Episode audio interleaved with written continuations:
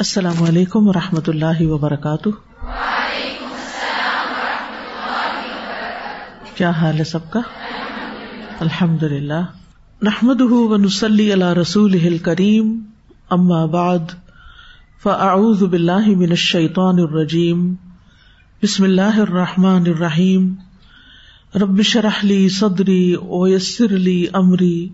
وحل العقدم السانی یفق قولی۔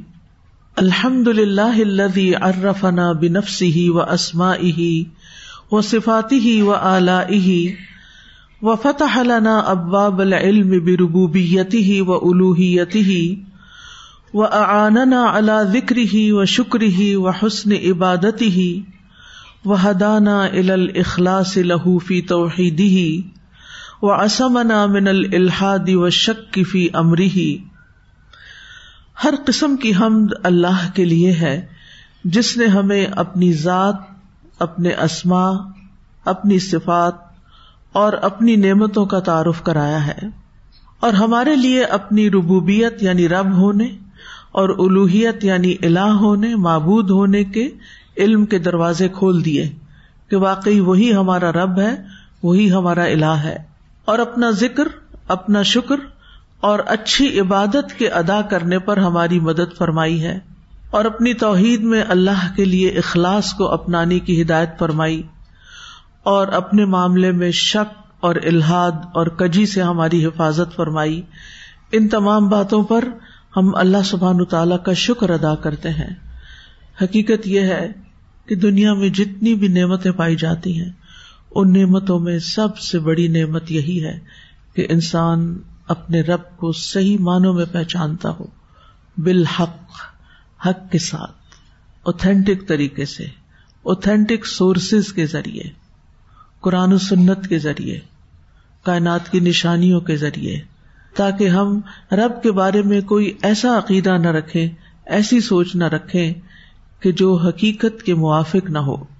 نحن نقص عليك أحسن القصص بما أوحينا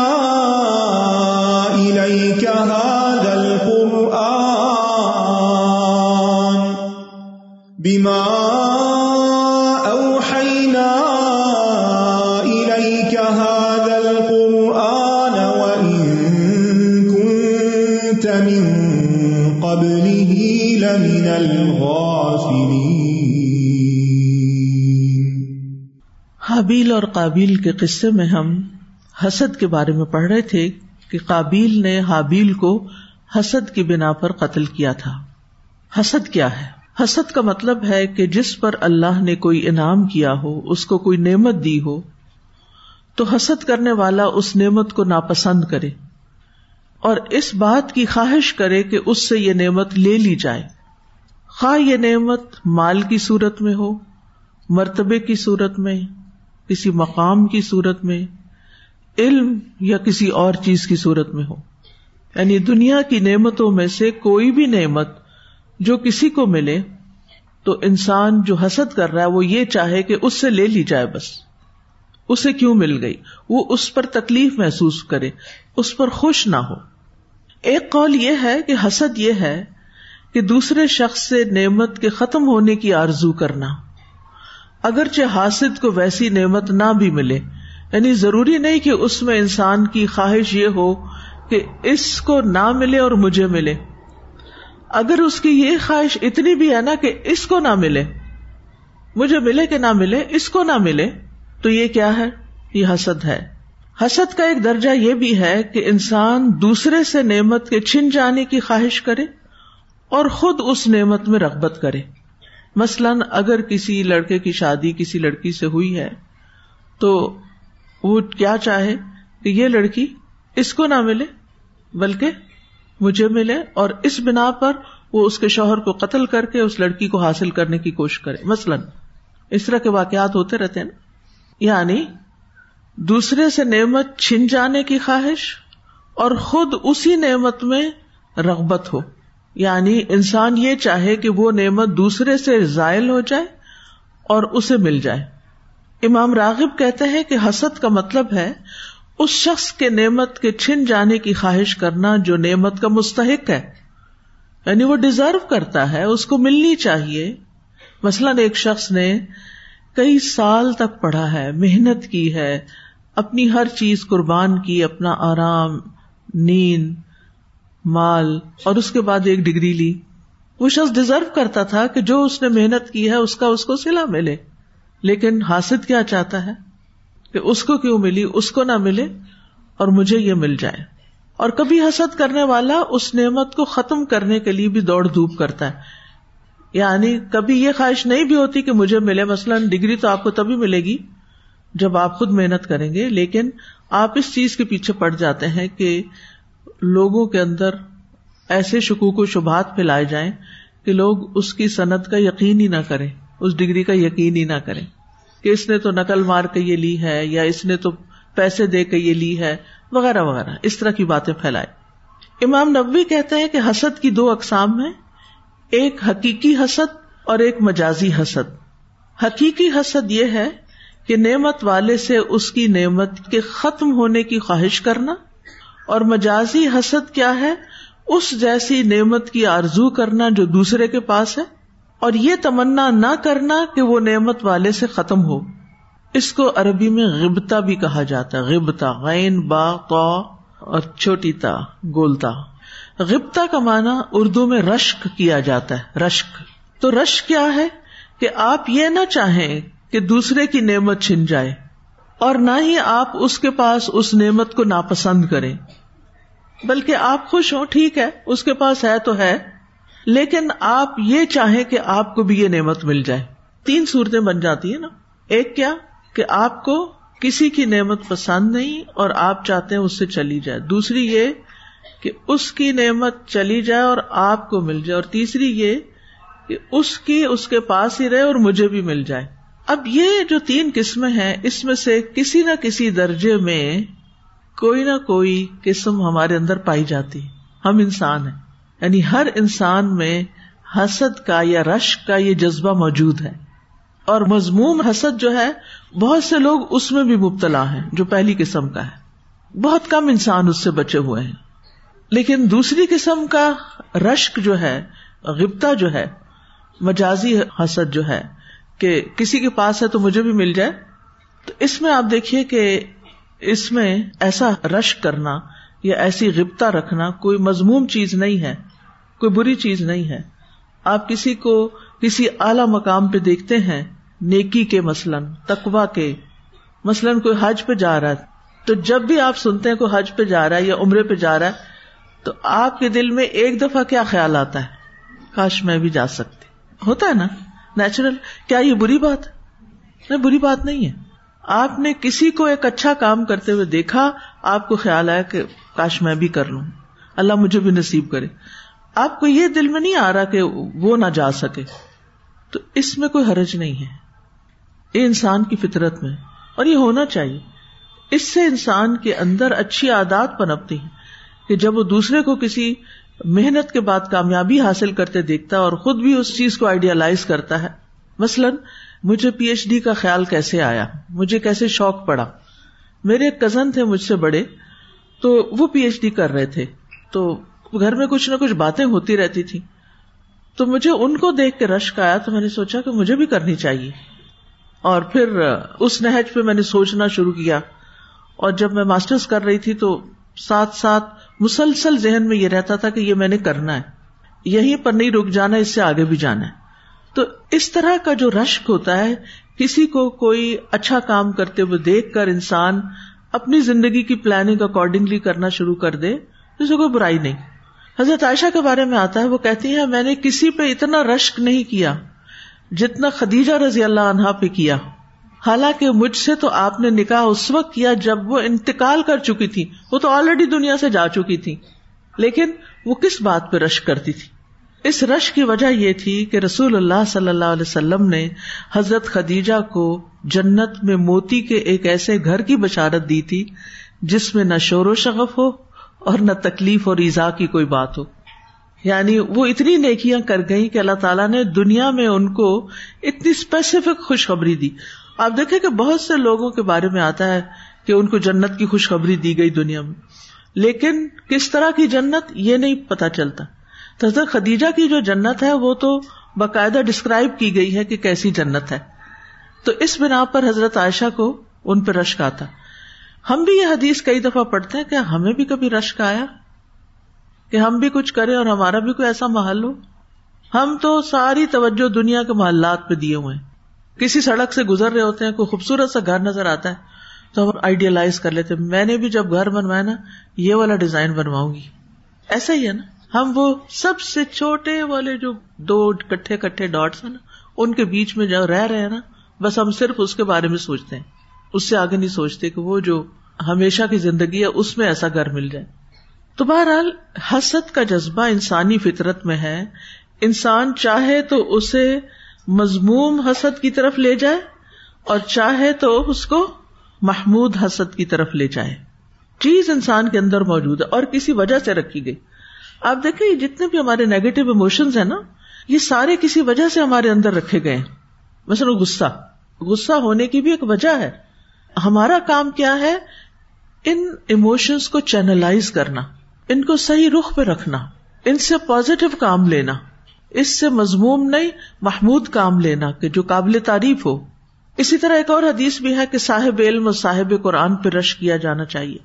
عبداللہ بن عمر رضی اللہ عنہ کہتے ہیں، میں نے رسول اللہ صلی اللہ علیہ وسلم کو یہ فرماتے ہوئے سنا، حسد یعنی رشک تو صرف دو آدمیوں پہ کیا جا سکتا ہے۔ ایک وہ جسے اللہ نے قرآن کا علم دیا اور وہ دن رات کی گھڑیوں میں اس کے ذریعے سے قیام کرتا ہے۔ یعنی نماز میں بھی قیام ہوتا ہے اور دوسرا لوگوں کو سکھانے کے لیے بھی قیام ہوتا ہے۔ قیام کا مطلب ہے تو اس کام پہ قائم ہے۔ اور دوسرا وہ جسے اللہ نے مال دیا اور وہ دن رات اس سے صدقہ کرتا رہتا ہے۔ کچھ نہ کچھ نکالتا رہتا ہے، کچھ رات کو نکالتا ہے، کچھ دن کو نکالتا ہے۔ یعنی ہمیشہ وہ صدقہ کرتا ہی رہتا ہے۔ ایسا شخص بھی قابل رشک ہے۔ وہ جب کرتا ہے تو اس کو دیکھ کر اگر دل میں خیال آتا ہے، کاش ہم بھی کر سکتے۔ تو یہ جو آپ کی نیت ہے نا، اور سچی نیت کہ واقعی اگر آپ کے پاس آئے اور آپ بھی کر دیں، تو پھر اس سے کیا ہوگا؟ آپ کو نیت کا بھی اجر مل جائے۔ یہ اتنا محمود رشک ہے۔ کہ یہ ایک اچھی پازیٹو نیت بن جاتی ہے جو انسان کے لیے باعث اجر ہے۔ کیونکہ وہ حدیث میں آتا ہے نا کہ جب ایک انسان اچھی نیت کرتا ہے اور وہ کام کر نہیں پاتا تو بھی اس کو اس کا اجر مل جاتا ہے۔ لیکن جس حسد کی مذمت کی جاتی ہے، وہ کون سا حسد ہے؟ وہ وہ حسد ہے جس میں انسان کسی کی نعمت پر غصہ کرتا ہے، جلتا ہے، کڑتا ہے۔ یہ وہ حسد ہے جو ابلیس نے کیا۔ جس نے اس حسد کی بنا پر اللہ کی آسمانوں میں سب سے پہلے نافرمانی کی، یہی وہ حسد ہے جس کے ساتھ زمین پر اللہ کی نافرمانی کی گئی۔ کس نے کی؟ قابل نے کی۔ ابلیس نے آدم علیہ السلام سے حسد کرتے ہوئے ان کو سجدہ نہ کیا، جبکہ اللہ نے سجدے کا حکم دیا تھا۔ اور قابیل نے اپنے بھائی قابیل سے حسد کیا کہ اللہ نے اس کی قربانی قبول کر لی، چنانچہ اس نے اس کو قتل کر دیا۔ تو دونوں میں آپ دیکھیے کہ پیچھے کیا ہے؟ اللہ کا فیصلہ، اللہ کا حکم۔ ابلیس کو اللہ نے حکم دیا تھا کہ سجدہ کرے۔ اس نے اللہ کے حکم کا انکار کیا۔ قابیل کو یہ سمجھ نہیں آئی کہ یہ تقسیم اللہ کی ہے، یہ قبولیت اللہ کی طرف سے ہوئی ہے۔ میرے بھائی کا اس میں کوئی ہاتھ نہیں ہے۔ وہ نہیں کچھ کر رہا، لیکن اس کو بات سمجھ نہیں آئی۔ پھر یہ کہ قریبی رشتوں میں بھی حسد ممکن ہوتا ہے۔ حضرت یوسف علیہ السلام کی مثال ہمارے سامنے ہے۔ حابیل اور قابیل کی مثال ہمارے سامنے ہے کہ بھائیوں میں حسد ہے۔ پھر یہ کہ نبی صلی اللہ علیہ وسلم سے حسد کیا گیا، جو کہ اہل کتاب نے کیا۔ قرآن مجید میں آتا سورت النساء میں، ام یا سدون الناس علامہ آتا اللہ من فضل فقد آتینا آل ابراہیم الکتاب والحکمت و آتینا ہم ملکن عظیما۔ یا وہ لوگوں سے اس بنا پہ حسد کرتے ہیں جو اللہ نے انہیں اپنے فضل سے دیا ہے۔ لوگوں سے مراد یہاں کون ہے؟ رسول اللہ صلی اللہ علیہ وسلم کے اللہ نے ان کو نبوت دی ہے اور بنی اسرائیل حسد کی بنا پر آپ کو نبی نہیں مان رہے تھے، جبکہ وہ آپ کو پہچانتے تھے۔ کتنا؟ جتنا اپنے بیٹوں کو پہچانتے یا رفون اہ کما یا رفون ابنا اہم تو اللہ تعالیٰ ان کو یاد دلاتے ہیں کہ دیکھو، ہم نے تو عال ابراہیم کو کتاب اور حکمت عطا فرمائی اور ہم نے انہیں بہت بڑی سلطنت عطا فرمائی۔ یعنی تم کیوں حسد کرتے ہو؟ اس سے پہلے تو تمہیں جہان والوں پر فضیلت تھی، تمہیں یہ سب کچھ مل چکا ہے۔ اب اس بنا پہ کہ یہ نعمت کسی اور کی طرف منتقل ہو گئی ہے اور تم حسد کی بنا پر ایمان نہیں لا رہے۔ تو ایسا حسد جو کسی کے زوال نعمت کا متمنی ہو، یہ حرام حسد ہے۔ اس کی حرمت ہے۔ یہ حق پر اعتراض کرنا ہے۔ اس سے اناد رکھنا ہے۔ اللہ کے فیصلوں پر اعتراض کرنا ہے۔ اللہ کے فضل پر اعتراض کرنا ہے کہ کسی پر اللہ تعالیٰ نے فضل کیوں فرما دیا؟ اللہ کی تقسیم پر اعتراض کرنا ہے اور یہ دین کو مونڈ دینے والی صفت ہے۔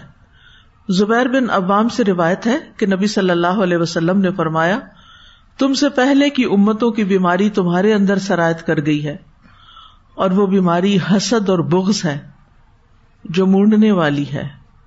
اس سے میری مراد بالوں کو مونڈنا نہیں ہے بلکہ دین کو مونڈنا ہے۔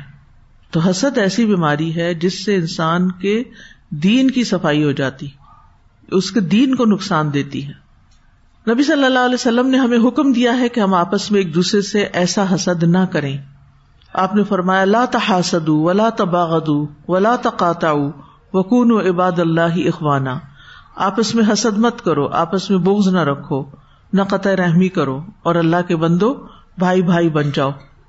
نبی صلی اللہ علیہ وسلم نے یہ بھی فرمایا لوگ اس وقت تک خیر پر رہیں گے جب تک وہ آپس میں حسد نہیں کریں گے۔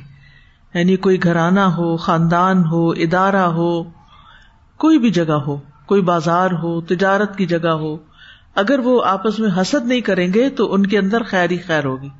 کیونکہ کتنے اچھے ریلیشن ہوں گے نا کہ حسد کی وائبز ہوتی ہے نا۔ اگر آپ کسی سے حسد کر رہے ہیں تو آپ کے چہرے پر جو مسکراہٹ ہوتی ہے وہ بھی بڑی پھیکی ہوتی ہے، وہ بھی پہچانی جاتی اور دوسرے شخص کو پتا چل جاتا ہے کہ آپ اس کے خیر خواہ نہیں ہے تو پھر ایک کولڈ وار سی شروع ہو جاتی ہے لوگوں کے درمیان، جو امن اور سکون کو برباد کر دیتی ہے۔ اور دل صاف نہیں رہتا انسان کا، دل میں جلن کڑن آ جاتی ہے، جس کی وجہ سے انسان کا نفس نفس مطمئنہ نہیں رہتا۔ نبی صلی اللہ علیہ وسلم نے فرمایا، بہترین انسان صاف دل والا اور زبان کا سچا ہے۔ کسی نے پوچھا، صاف دل والا کون ہے؟ آپ نے فرمایا، پرہیزگار پاک صاف، جس کے دل میں نہ گناہ ہو، نہ بغاوت ہو، نہ حسد ہو۔ تو بہترین انسان کون ہے؟ جس کے دل میں نہ گناہ ہو یعنی گناہ کرنے کے وہ ارادے نہ کر رہا ہو۔ نہ بغاوت ہو اور نہ حسد ہو۔ پوچھا گیا، اس کے بعد کون ہے؟ آپ نے فرمایا، جو دنیا کو برا سمجھتا ہو اور آخرت کو پسند کرتا ہو۔ یعنی آخرت کو دنیا پر ترجیح دیتا ہو۔ کیوں؟ ولاخرت خیر اب کا بل تو فرون الحیات دنیا یہ ہماری کمزوری ہے۔ حالانکہ یہ عقل مندی نہیں ہے کہ انسان چھوٹی چیز پہ کنات کر جائے بڑی چیز کے مقابلے میں۔ لیکن شیطان نے بلوایا ہوا ہے۔ اللہ سبحان تعالیٰ نے ہمیں حسد سے پناہ مانگنے کا حکم دیا ہے۔ کل اعوذ برب الفلق من شر ما خلق و من شر غاسق اذا وقب و من شر النفاثات فی العقد من شر حاسد ازا حسد۔ کہہ دیجیے میں صبح کے رب کی پناہ لیتا ہوں، ہر اس چیز کے شر سے جو اس نے پیدا کی۔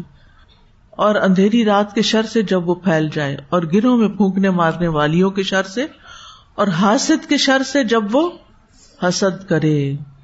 حاسد کے شر سے۔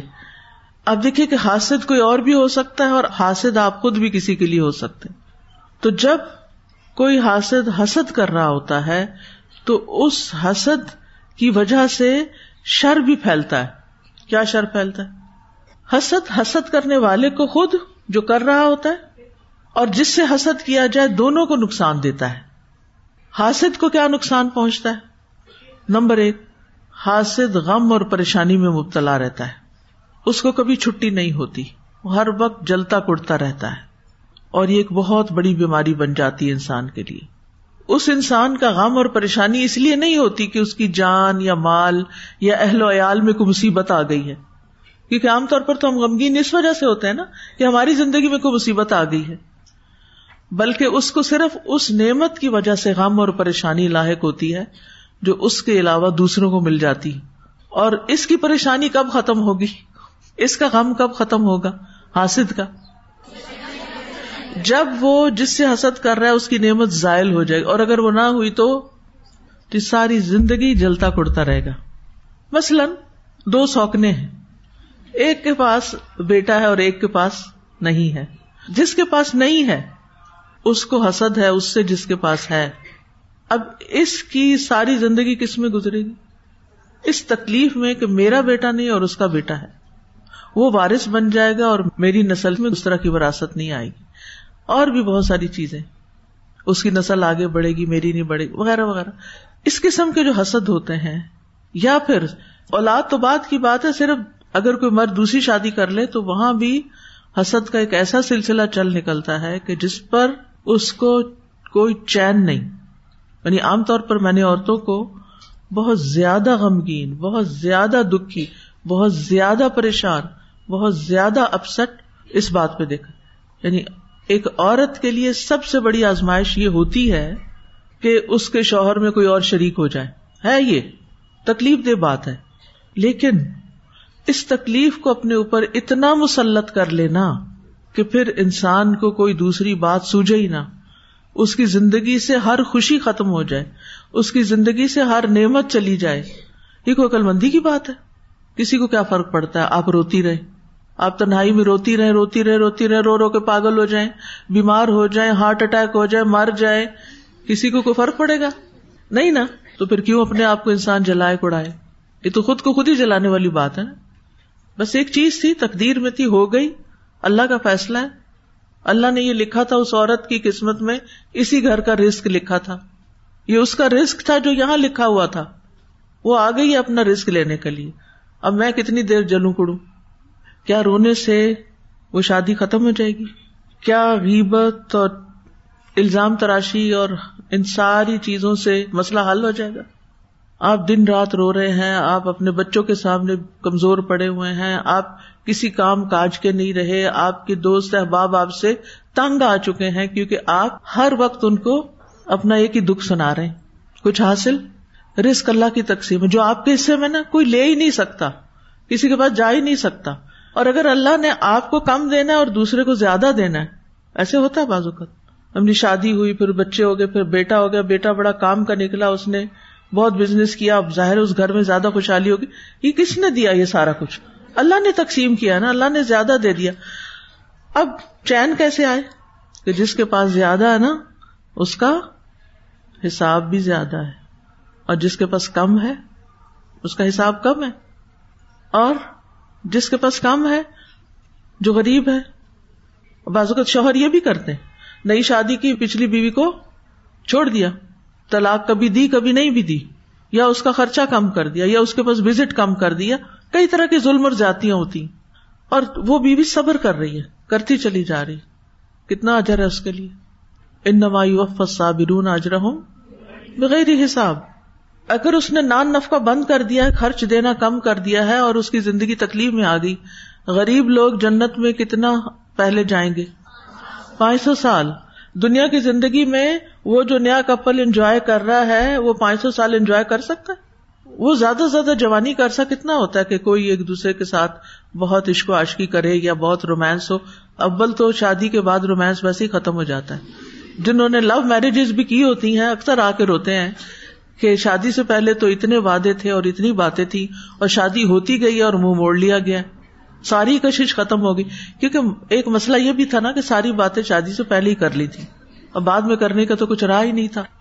جو لوگ شادی سے پہلے ایسی دوستیاں نہیں کرتے اور ایسے حرکتیں نہیں کرتے، تو ان کے پاس ایک دوسرے کو سنانے کے لیے بہت کچھ ہوتا ہے۔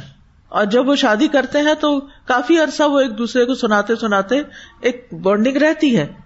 لیکن جنہوں نے سب کچھ یہ پہلے ہی کر لیا ہو، ان کے پاس کیا ہے پھر؟ پھر تو بوریت ہے نا۔ تو بہرحال دنیا کی زندگی میں کوئی چیز ایسی نہیں ہے۔ اس دنیا میں کوئی چیز ایسی نہیں ہے جس کے پیچھے آپ اتنا روئیں، اتنا اپنے آپ کو گلائیں۔ یہ سب اللہ کے فیصلے ہیں یہ آپ کی آزمائش تھی۔ ہر ایک کی آزمائش فرق ہوتی ہے۔ کسی کی آزمائش کسی اور طرح تھی، وہ کسی اور طرح آزمایا گیا۔ آپ اس طرح آزمائے جا رہے ہیں۔ کوئی بات نہیں۔ رضی تو بلّہ ربن۔ رضی تو بلّہ ربن کا مطلب کیا ہے؟ رب اللہ ہے یا شوہر ہے؟ رازق کون ہے؟ اللہ ہے رسک تو اللہ دیتا ہے۔ اور پہلے بھی وہی دے رہا تھا، اب بھی وہی دے گا۔ پھر آپ دیکھیں کہ جس چیز سے انسان بہت زیادہ محبت کرتا ہے نا، اللہ سبحان تعالیٰ اس کو اسی سے توڑتا ہے۔ اسی سے ہی کچھ ایسے عمل، ایسی حرکات ہو جاتی ہیں کہ انسان ٹوٹ کے رہ جاتا ہے۔ کیونکہ صرف اللہ کا حق ہے کہ سب سے زیادہ محبت اس سے کی جائے۔ جب ہم اسے چھوڑ کر اوروں سے کرنے لگتے ہیں، تو پھر وہی انسان ہمیں دکھ دیتے ہیں، وہی تکلیف دیتے ہیں۔ تو اس وقت بلیم دوسروں کو نہ کرے، کیونکہ ایسے موقع پر انسان سارا غصہ، سارا وبال دوسرے پہ ڈال دیتا ہے۔ ساری غلطی اس کی ہے، کیونکہ اس نے مجھے چھوڑ کے کسی اور کو پریفرنس دی ہے۔ اس کی غلطی۔ نہیں، غلطی میری بھی ہو سکتی۔ اور بات یہاں غلطی کی نہیں ہے، بات یہاں تقدیر کی ہے۔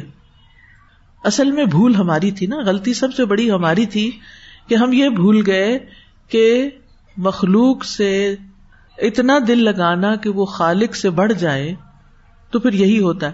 کہتے نہیں نہیں نہیں، ایسی بات نہیں ہے، ہم اللہ سے بڑی محبت کرتے ہیں۔ بھائی اللہ سے محبت کرتے ہیں، پھر تو آپ کے دل میں خوشی ہی خوشی hونی چاہیے ہر وقت۔ کیونکہ آپ کے دل میں ایک ایسی محبت ہے جو ہر محبت پہ غالب ہے، جو ہر وقت آپ کو خوش رکھتی ہے۔ کیونکہ جس کی محبت سب سے زیادہ اس کی یاد سب سے زیادہ ہوتی اور جس کی یاد سب سے زیادہ ہوتی ہے، پھر وہ انسان کو خوشی دیتی رہتی ہے۔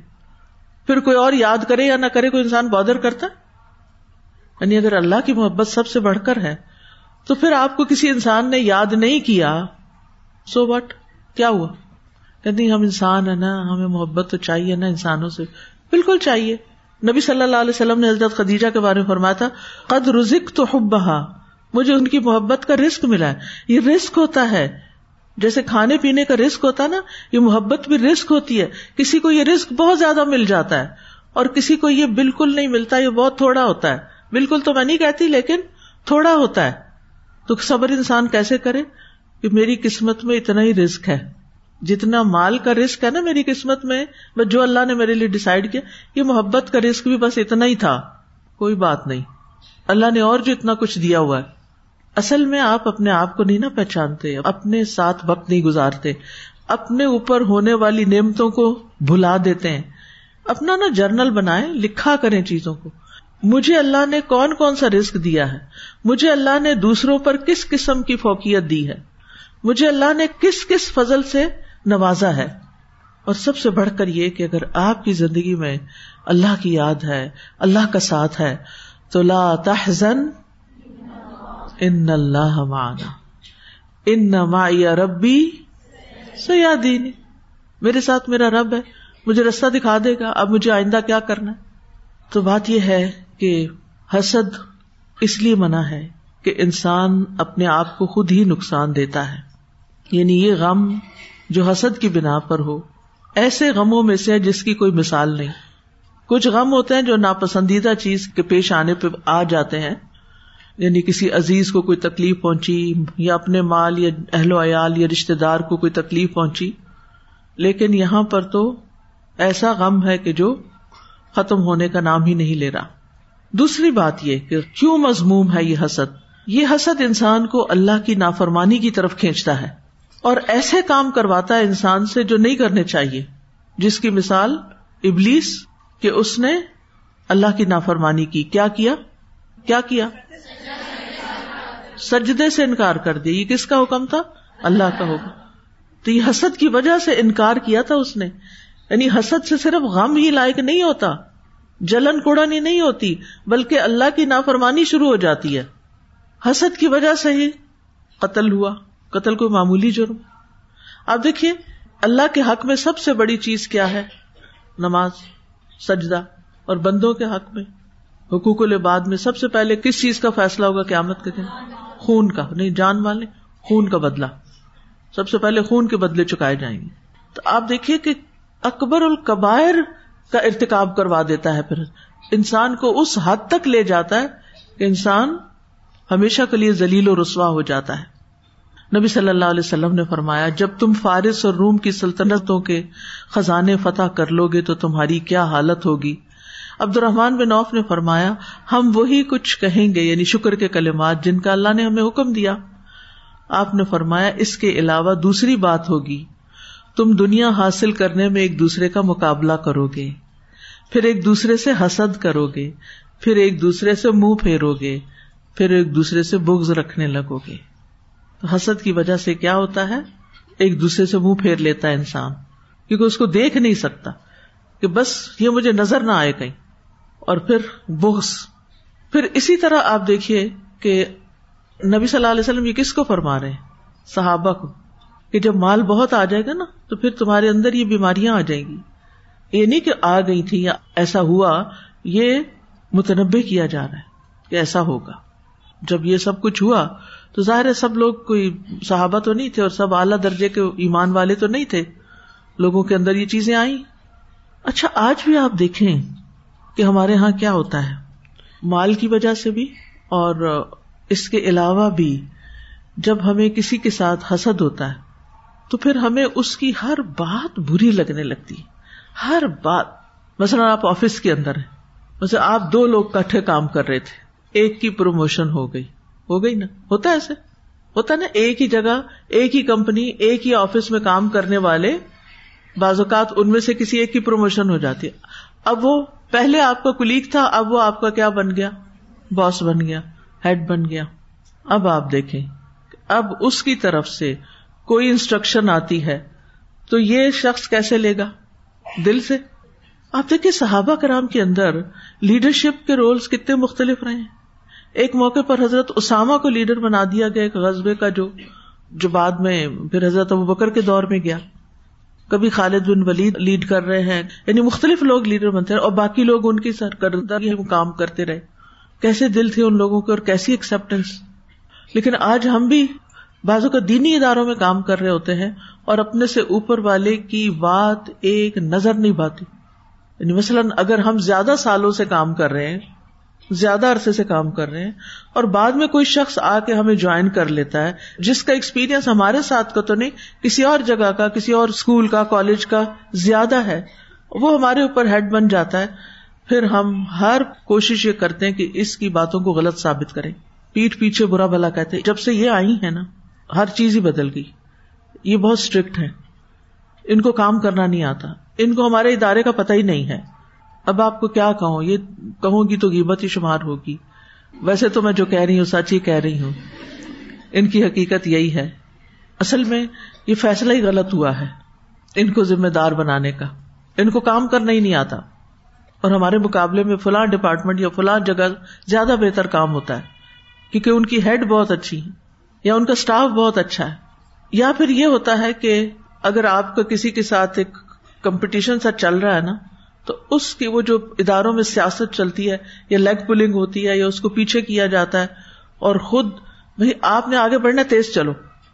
آپ نے ضرور دوسرے کی ٹانگ کھینچ کے اس کو گرا کے پھر آگے بڑھنا ہے۔ یہ دو رویے ہوتے ہیں نا۔ مجھے یاد ہے کہ گلاسکو یونیورسٹی میں جب میں پڑھتی تھی تو ہماری یونیورسٹی ہل پہ تھی، اور میری پریگنسی بھی چل رہی تھی تو مجھے چلنے میں تھوڑی سی دقت ہو جاتی تھی۔ تو جب میں دیکھتی تھی کہ مجھ سے آگے کچھ اور لوگ نکل رہے ہیں، تو میں اپنی اسپیڈ اتنی تیز کر لیتی تھی کہ میں نے ان سے پیچھے نہیں رہنا۔ ہوتے وہ پتہ نہیں کون تھے اسٹوڈینٹ ہی تھے۔ وہ بھی یونیورسٹی جا رہے ہوتے تھے۔ نہ مجھے ان کا نام پتا نہ ان کا کام پتا نہ ان کا کچھ، بس صرف یہ کہ وہ چل رہے بھلے میرے سے آگے کیوں جائیں؟ تو میں یہ نہیں کرتی تھی کہ ان کے آگے کچھ چیزیں پھینک کے ان کے رکاوٹ ڈالوں۔ میں یہ کہتی تھی، مجھے اپنی رفتار تیز کر لینی چاہیے۔ اگر میرے دل میں یہ ہے کہ میں آگے نکلوں تو پھر مجھے آگے ایکسٹرا ایفرٹ لگا کے آگے جانا چاہیے۔ ہم میں سے اکثریت خصوصاً ہمارے سب کانٹینٹ میں افسوس کے ساتھ یہ کہنا پڑتا ہے کہ ہم ایکسٹرا محنت نہیں کرتے اور کام نہیں کرتے کہ دوسروں سے آگے بڑھ جائیں، اس کی بجائے دوسروں کی برائیاں شروع کر دیتے، ان کی اکھاڑ پچھاڑ شروع کر دیتے، ان کو گرانا شروع کر دیتے ہیں یا پھر کسی کی نظروں میں آنے کے لیے ہیڈس کی یا بڑوں کی نظروں میں آنے کے لیے، ان کو متاثر کرنے کے لیے کام شروع کر دیتے۔ ہیں اور یہاں پھر کیا ہوتا ہے، ہماری نیت خراب ہو جاتی۔ وہ کام جو اللہ کے لیے کرنا تھا، وہ کام جس کے لیے ہمیں ہمیشہ کا ریوارڈ چاہیے تھا، وہ ہم اب یعنی آپ نہ منہ سے کچھ بول رہے ہیں، اندر ہی اندر ایک چیز چل رہی ہے۔ اس کو پیچھے کرنا اور خود آگے بڑھنا۔ اور اس انداز میں بات کرنا، اس اسٹائل میں بات کرنا کہ نہ کہ کے بھی دوسرا گرا دیا جائے۔ تو اس طرح کی حرکتوں سے بھی توبہ کرنی چاہیے تاکہ ہمارے اعمال برباد نہ ہوں۔ پھر تیسری چیز یہ ہے کہ حاصل جو ہے شریعت کی مخالفت کرتا ہے۔ ایسے کاموں کا ارتکاب کرنے لگتا ہے جو شریعت میں منع کیے گئے پھر چوتھی بات یہ کہ اللہ کے فیصلوں پہ ناراض ہوتا ہے کہ اللہ نے کسی کو نعمت کیوں دی۔ اللہ کی تقسیم پر اللہ تعالی کی مخالفت۔ امام راضی کہتے ہیں کہ تم دراصل حسد کرتے ہوئے اللہ کے فیصلے سے نفرت کرتے ہو۔ تم دراصل حسد کرتے ہوئے اللہ کے فیصلے سے نفرت کرتے ہو۔ اور تم اللہ کی اس تقسیم میں مخالفت کرتے ہو جو اللہ نے اپنے بندوں کے لیے تقسیم کی ہے۔ اور تم اللہ کے انصاف کی مخالفت کرتے ہو جو اللہ اپنی پوشیدہ اور بلیغ حکمت کے ساتھ عدل و انصاف اپنی مخلوق میں قائم کرتا ہے۔ کتنی گہری بات ہے یہ۔ اللہ کی تقسیم کی مخالفت کرتے ہو جو اللہ نے اپنے بندوں کے لیے تقسیم کی ہے۔ اچھا بعض اوقات ایسا ہوتا ہے نا، ہمارے حصے میں ایک کام آتا ہے۔ ہم محنت بہت کر رہے ہوتے ہیں مگر اس کا کوئی آؤٹ پٹ نظر نہیں آتا۔ ٹھیک ہے؟ ویسے دو لوگ کٹھے گریجویٹ ہوئے۔ دونوں نے کلاسز بنائی باہر جا کے۔ ٹھیک ہے؟ ایک ہی کلاس میں بہت سارے لوگ آ گئے اور دوسرے کی کلاس میں چند لوگ آئے۔ اب اس بات کی تکلیف شروع ہو گئی کہ دوسرے کی کلاس میں زیادہ لوگ کیوں آ گئے؟ حالانکہ یہ کس کی تقسیم تھی؟ اللہ کی تقسیم تھی۔ کیا اللہ تعالیٰ کسی پہ ظلم کرتا ہے کہ آپ کی طرف کم لوگ آ رہے ہیں تو ظلم ہو گیا؟ نہیں۔ یہ اللہ کا انصاف ہے۔ اور اللہ کی پوشیدہ حکمتیں ہیں کہ اس کی مخلوق میں سے کس کو کتنا کہاں کیا دینا ہے۔ بعض اوقات حسد ارتداد تک لے جاتا ہے۔ مرتد ہو جاتے ہیں لوگ۔ امام کرتبی کہتے ہیں کہ حسد اس لیے قابل مذمت ہے کیونکہ اس میں نوز باللہ اللہ سبحان تعالیٰ کو بصیرت سے خالی قرار دینا ہے اور یہ سمجھنا کہ اللہ نے ایسے شخص پہ نعمت کیا جو اس کا مستحق نہیں۔ ابن کئیم کہتے ہیں کفر کے چار ارکان ہیں، تکبر، حسد غزب اور شہبت پھر اسی طرح یہ نفاق کی علامت بھی ہوتی ہے یعنی اس طرح انسان کے اندر ایک منافقت کی صفت بھی آ جاتی۔ بازو کا جب آپ کو اپنی ہی دوست کے ساتھ حسد ہوتا ہے، تو آپ اوپر اوپر سے اس کے ساتھ بہت اچھے ہوتے، جبکہ دل میں آپ اس کے ساتھ خوش نہیں ہوتے۔ وہ ایک دعا بھی ہے نا، اللہ تعالیٰ ایسے دوست سے پناہ چاہتا ہوں کہ من خلیل ان ماں کرن این ترانی و قلبو یا رانی ان را حسنتن دفنہا و ان را سیئتن ازا آہا ایسے دوست بھی ہوتے ہیں انہیں سے پناہ مانگی گئی کہ اس میں ایک طرح کی منافقت آ جاتی ہے نا؟ منافقت کی ٹریٹ آ جاتی ہے کہ دل میں کچھ رکھا ہوا اور اوپر سے کچھ اور ہے۔ ان تمسس کم حسنتن تسم و ان تصب کم سیئتن یفرح بہا۔ پھر حسد کا ایک نقصان یہ ہے کہ اس سے حاسد کا دل کالا ہو جاتا ہے۔ حاسد اللہ کے ذکر سے پھر جاتا ہے۔ آپ یقین کریں کہ بعض ایسے لوگوں کو جو اس میں سے کسی بھی قسم کے حسد میں مبتلا ہو کے تکلیف میں آئے، جب میرے پاس آئے تو میں ان سے پوچھتی ہوں کہ آپ کون کون سا اللہ کا ذکر کرتے ہیں۔ لٹرلی دن رات قرآن پڑھنے والے بھی جب اس بیماری کا شکار ہوتے ہیں تو اللہ کا ذکر بھول جاتے ہیں۔ وہ کہتے ہیں، ہم پہ اتنا غم چھا گیا ہے کہ ہمیں سمجھ نہیں آتا کہ ہم کون سا ذکر کریں۔ مجھے تو دعائیں پڑھنے بھی بھول گئی، مجھے تو صبح شام کے ازکار بھی بھول گئے۔ اور جو اس کا ساتھ دینے والے منفی لوگ ہوتے ہیں، اس کا دماغ اتنا خراب کرتے ہیں کہ انسان کو نہ اپنی نہ اپنی اولاد کی آکبت کا کوئی فکر نہیں رہتا کہ اس کے کتنے بڑے نقصان ہوں گے۔ یعنی یہ اتنی شدید بری بیماری ہے کہ جس کی وجہ سے انسان دنیا میں بھی سخت نقصان اٹھاتا ہے اور آخرت کا نقصان تو ہے ہی ہے۔ پھر حسد نظر بد لگنے کی وجہ بھی بن جاتی ہے۔ ابن قیم کہتے ہیں، حسد نظر بد کو لگانے کا اصل ہے۔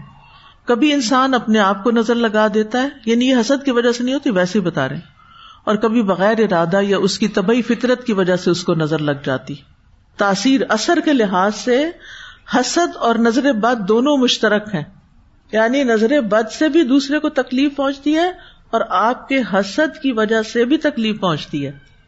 یعنی نظر بد الگ چیز بھی ہے، نظر بد کی وجہ بھی ہے حسد، لیکن نظر بد الگ سے بھی ہوتی ہے، حسد کے بغیر بھی ہو سکتی ہے، کیونکہ اس میں عین معجبہ بھی ہوتی ہے نا کہ آپ کسی چیز کو بہت واؤ کرتے او تو وہ نظر بھی لگتی۔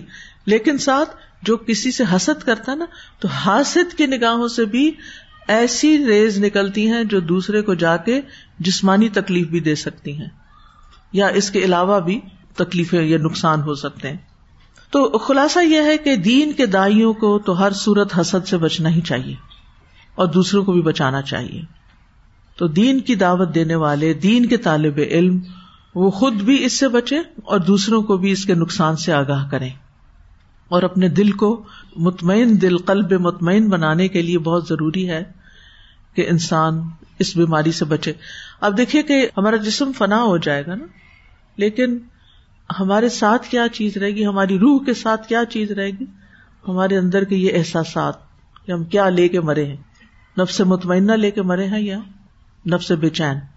تو حسد سے بچاؤ کا طریقے کیا ہو سکتے ہیں؟ سب سے پہلے یہ کہ حسد کا بدل رشک ہے۔ رشک جو جائز ہے۔ کہ آپ یہ دعا کرے کہ اللہ آپ کو بھی یہ نعمت عطا کر دے۔ یعنی کسی کی نعمت اچھی لگے تو جلنے کڑنے کی بجائے اللہ سے دعا مانگے۔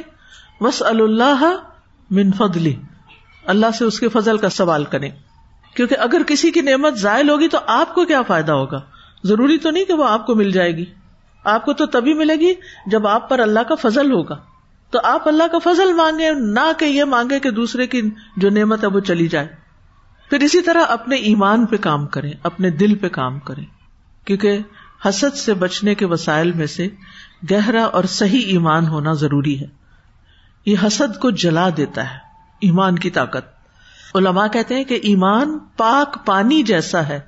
جب اس کو غلازت پہ ڈالا جاتا ہے، تو وہ غلازت کو ختم کر دیتا ہے۔ یعنی گندی جگہ کو، گندے کپڑے کو پانی دھو کے صاف کر دیتا ہے۔ یہی وجہ ہے کہ ایک دل میں ایمان اور حسد اکٹھے نہیں ہوتے۔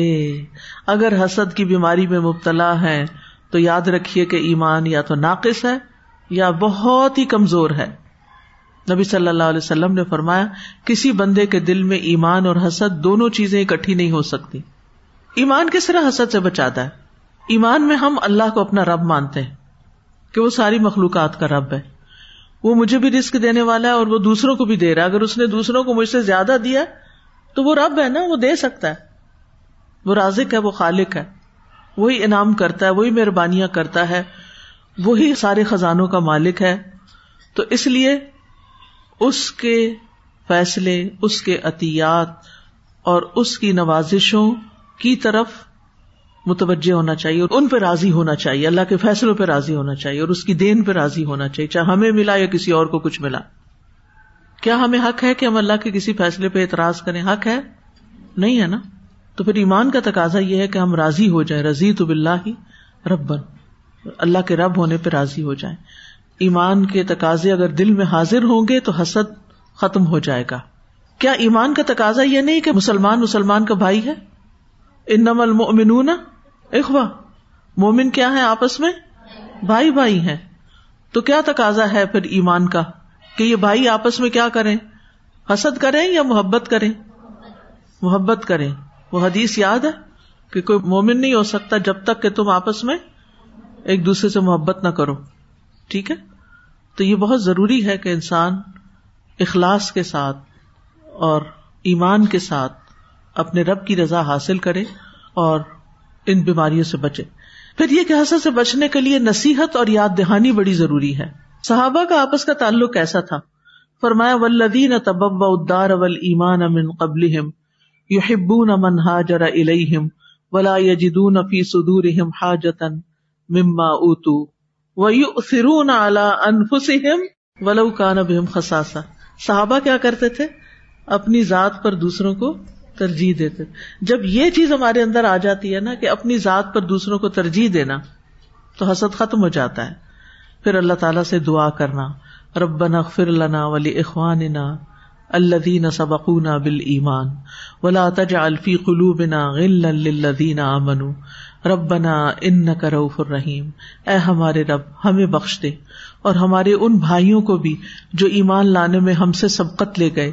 اور ہمارے دلوں میں ان لوگوں کے لیے جو ایمان لائے، کوئی کدورت نہ رکھ۔ اے ہمارے رب، بے شک تو بڑا ہی شفقت کرنے والا، نہایت رحم کرنے والا ہے۔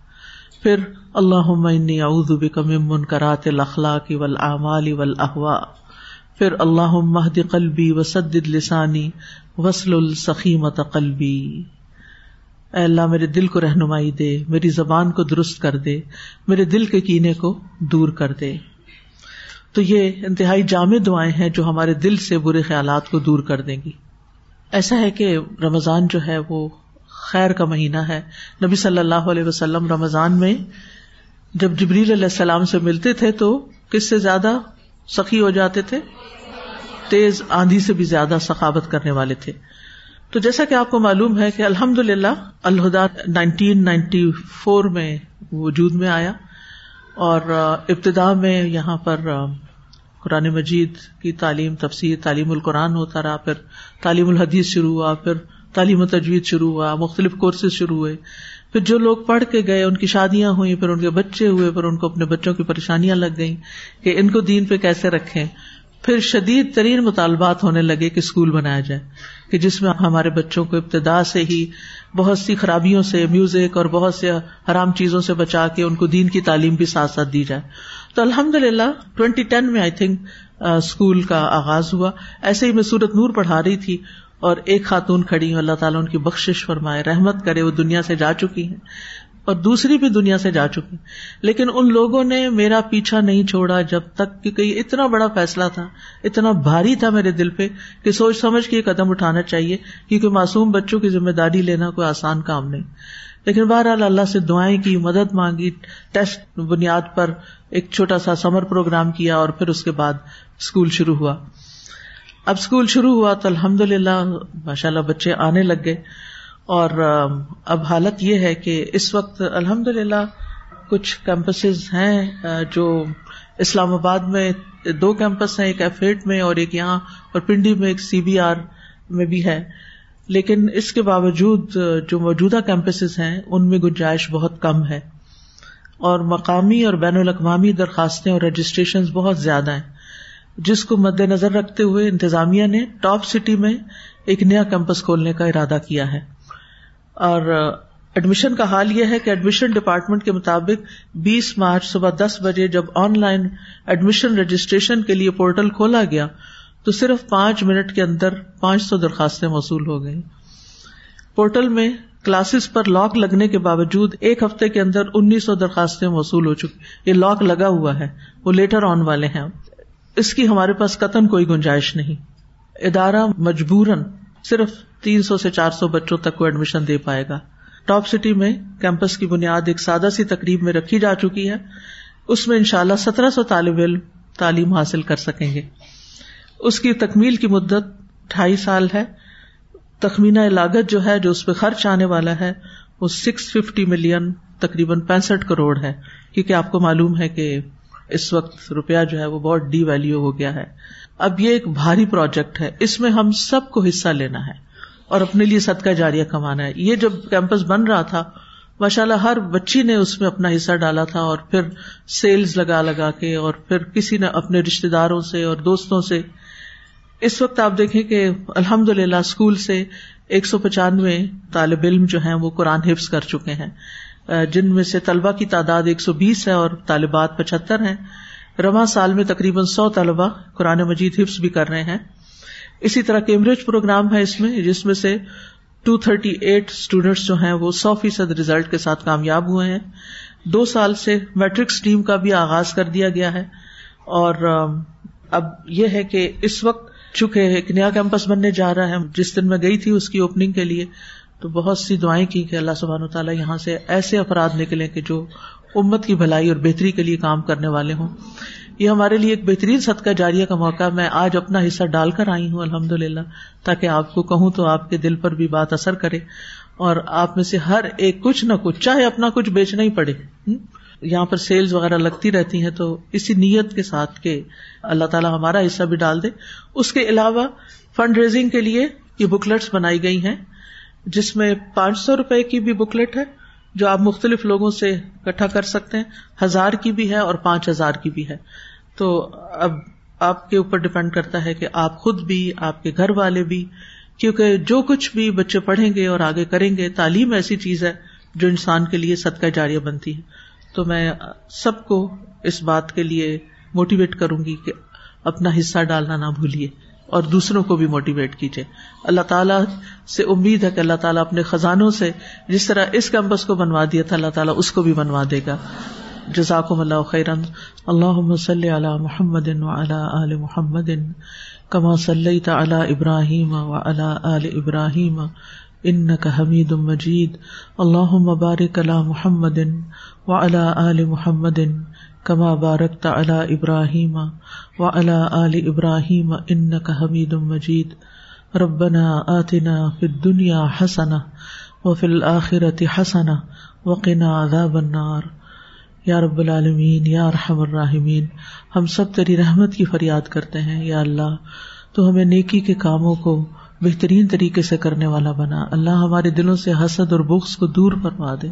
اللہ ہمیں قلب مطمئنہ عطا فرما۔ اللہ ہمیں پرسکون روح عطا فرما۔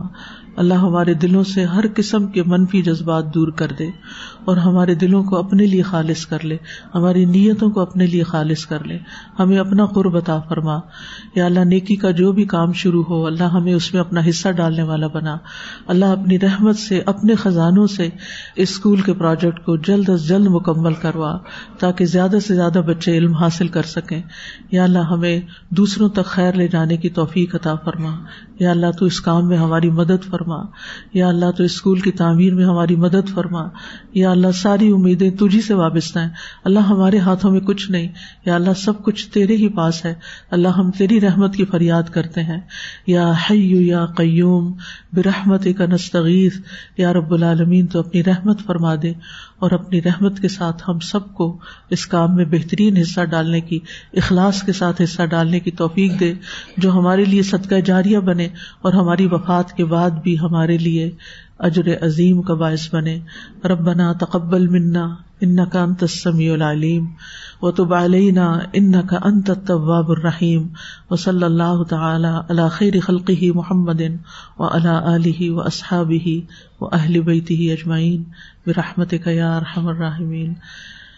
سبحانک اللہم و بحمدک اشہد ان لا الہ الا انت، استغفرک و اتوب الیک۔ السلام علیکم و رحمۃ اللہ وبرکاتہ۔ فاقصص القصص لعلهم يتفكرون